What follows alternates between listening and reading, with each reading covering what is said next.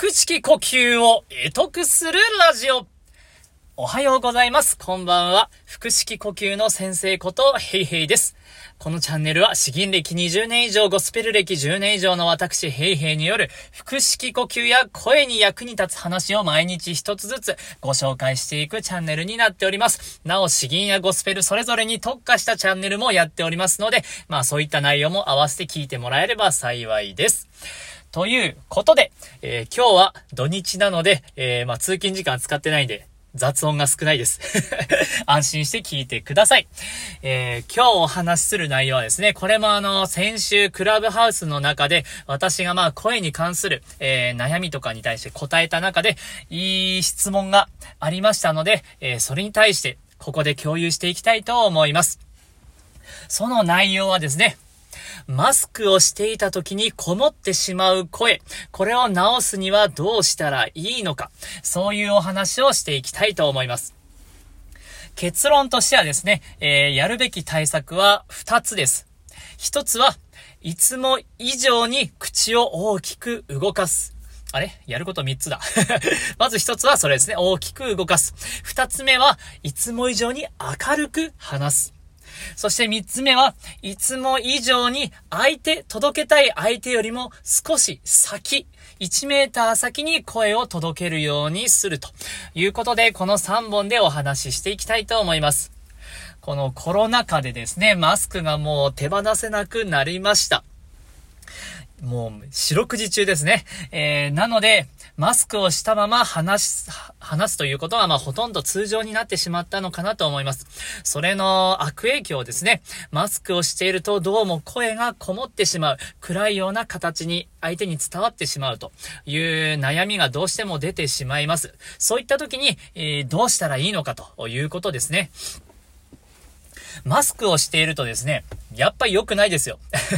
声にとっては良くないです。まあ、あの、理由は2つありまして、物理的に声が遮られてしまうということ。そしてもう一つは口が動かしにくくなってしまうということです。そもそもまあ、声も振動なので、えー、その振動の間にですね、布であろうと遮るものがあるとですね、やはり、えー、声が弱まってしまうんですね。伝、伝わる力が弱くなってしまうということで、えーマスクをしてればしていないのに比べて声がこもってしまうということは避けられません。そしてもう一つ、マスクをしているとですね、まあ人から見られないということもありますし、マスク自体がですね、やっぱりあの、口を動かしにくくしちゃうんですね。口周り、唇を動かしにくくしてしまう。邪魔してしまうんです。だからいつも以上に声が、口が動かさなくなって、えー、何を言ってるのか、もにょもにょしてしまって、ちょっと何言ってるかわかんないみたいな そんな感じになってしまいます。だからですね、えー、これに対して、まず、あるべき考え方としては、もうマスクをしていると声がこもって暗くなってしまう。これを受け入れるべきなんですね。本当に。これは避けられません。だから、あそれを受け入れた上で自分ができることをするということになります。その一つ目がですね、えー あれ一つ目が一つ目がいつも以上に口を大きく動かす。まあ、あの、マスクをしている時に比べて、えーマスクをしていればですね、いつも普段よりもできるだけ口をハキハキと動かすようにするということが大事です。まあこれはこの通りの 効果ですね。そして二つ目。二つ目は いつもよりも明るく話すようにするということです。声がこもるっていうことはですね、もう物理的に声が暗くなってしまうんですね。もう投げたボールが重力で落ちてしまうかのように声も沈んでしまう。沈んでしまう声っていうのは暗く印象を受けてしまうんですね。だから、だから、いつも以上に、えー、上げ上げでいかないといけないんです。上げ上げでいかないといけない。明るく話してしま、話そうとする。えー、この心がけがですね、全然印象が違ってきます。そして即効性もあると。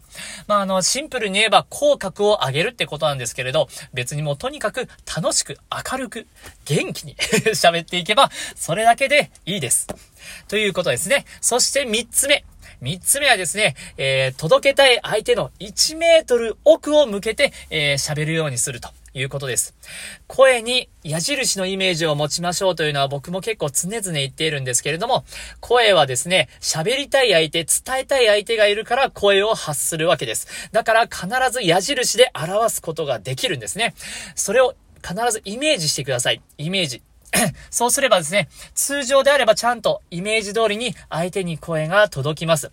相手が目の前にいるのにですね、すごい相手が1メーター先にいるのに、自分が10センチ先だけを狙って喋っていてもつな、伝わらないんですよ。逆に、相手が目の前にいるのに真横に向かって声を発していても伝わらないんです。だ、なので、ちゃんと相手に向かって話すっていうことは大事なんですけれども、マスクをしているときはこもってしまうんですね。だから、もう伝えようと思って声を発しても、その一歩手前で、遮られても力が弱くなって、ストライクしないんですよ。ボールがストライクに入らないんですよ。もう、下に落ちてしまって、ボールになってしまうと いう話です。だから、ちゃんとストライクにビシッとボールが投げて入るように、えー、落ちても、少し落ちても入るようにしないといけない。そういう意味でですね、伝えたい相手の1メートル奥を狙って声を飛ばすと。そうすれば、ビシッとストライクゾーンに入って相手に声が伝わるという仕組みになります。ということでですね、えー、今回、マスクをしていて声がこもってしまう、聞こえづらくなってしまう。これに対する対策を3つお話ししました。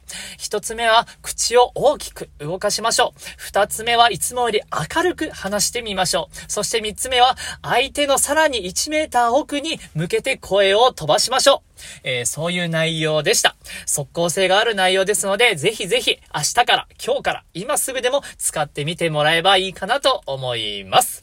それでは今日は以上です。腹式呼吸を得得するラジオ。ヘイヘイでした。どうもありがとうございました。バイバイ。